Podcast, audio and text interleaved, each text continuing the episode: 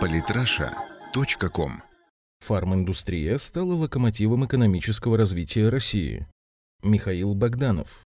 Казалось бы, в кризис зарплаты должны падать или, по крайней мере, не расти. Однако в отечественной фарминдустрии все наоборот. Зарплаты растут, а штат сотрудников расширяется. В чем же дело? Ответить на этот вопрос нам поможет доклад Hayes Life Science под названием Salary Guide 2016. Согласно приведенным данным, в 70% фармацевтических корпораций зарплаты выросли на 5-10%, а в 18% доходы сотрудников подскочили сразу на 10-20% по сравнению с прошлым годом. Кроме того, в каждой второй компании руководителям пришлось сделать контрпредложение сотрудникам, которые могли перейти конкурентам, что свидетельствует о возрастающей ценности кадров для бизнеса. Конечно, приведенная выше статистика общемировая, но касается она и отечественной фармакологии. Доля российских компаний среди всех опрошенных Hayes Life Science равна 16%. Более того, если верить Дмитрию Медведеву, что за последнее время фармацевтическая промышленность у нас демонстрирует невиданные темпы роста где-то 125%, при этом Медведев уточнил, что речь идет не о простой расфасовке лекарственных форм зарубежных производителей в отечественную упаковку, а о создании новых лекарств. А значит, российская фарминдустрия крепнет, что, безусловно, можно считать стратегически важным процессом, от которого непосредственно зависит и национальная безопасность страны. Но пока главное, как отметил глава правительства, что работа по развитию отечественной фармакологической отрасли будет продолжаться. Это важный сигнал для рынка и инвесторов. Ряду министерств и ведомств в июле 2016 года был дан ряд соответствующих поручений. В частности, планируется серьезно заняться повышением качества образования специалистов, которые будут работать в данной отрасли. Значительные средства вкладываются в разработку и организацию выпуска российских медицинских изделий. На сегодняшний день темпы роста рынка составляют 14-15% в год, благодаря чему фарминдустрия России в настоящее время является одной из самых динамично развивающихся отраслей экономики. Поспособствовали этому санкции и активные действия, направленные на ускоренное импортозамещение. Однако, конечно, не стоит переоценивать данный фактор.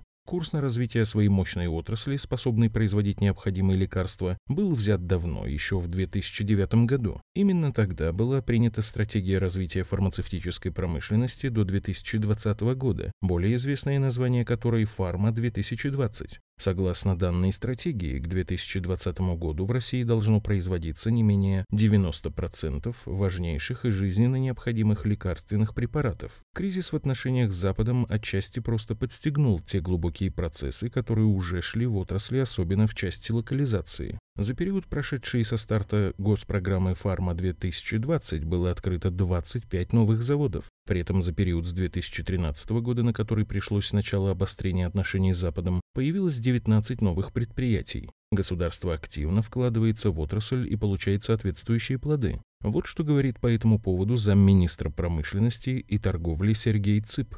На сегодняшний день в рамках программы поддержано более 130 проектов по линии импортозамещения фармацевтики, около 400 проектов по поддержке инновационных лекарственных средств, 120 проектов по разработке импортозамещающих медицинских изделий, 40 проектов по разработке новых медизделий, включая новые материалы для их производства. Объем поддержки фармацевтической промышленности составил 19,5 миллиардов рублей, из которых три четверти направлено на инновационные проекты. В медицинской промышленности общий объем господдержки 15 миллиардов рублей, в том числе 6 миллиардов инновационные проекты. Правительство активно способствует соединению усилий науки, образования и производства. В разработку новых лекарств активно вовлекаются вузы, учреждения РАН и РАМН. Такая синергия позволяет добиваться впечатляющих результатов.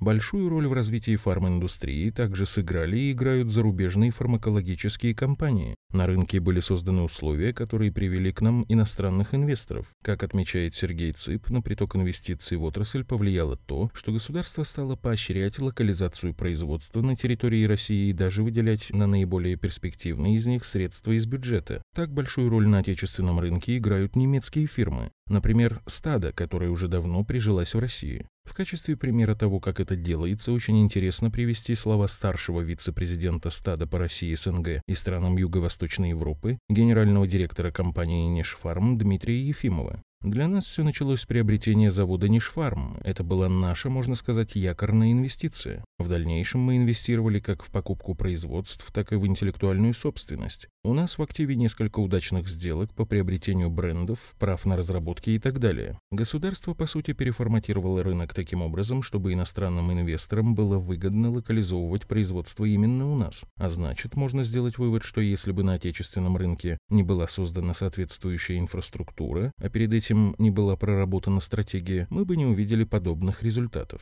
Санкции и необходимость ускоренного импортозамещения просто-напросто усилили существующие тенденции, послужив дополнительным драйвером. Важно при этом понять, что иностранные компании относятся к России как к стратегически важному рынку. Наша страна используется в том числе и как плацдарм для экспорта в страны СНГ. Для нашей страны это важно как минимум потому, что в результате на российскую почву переносятся современные технологии, появляются новые налогоплательщики и, конечно же, создаются новые рабочие места. Безусловно, российскому фармакологическому рынку есть куда расти. Наша страна занимает 11 место в мире по потреблению лекарств на душу населения. Объемы экспорта все еще в десятки раз меньше объемов импорта. И для устранения этого дисбаланса важно, чтобы и в ближайшие годы фарминдустрия продолжала развиваться как минимум теми же темпами. Подписывайтесь на наш канал в Телеграм. Самые интересные статьи о политике и не только – Читайте и слушайте каждый день на сайте polytrasha.com.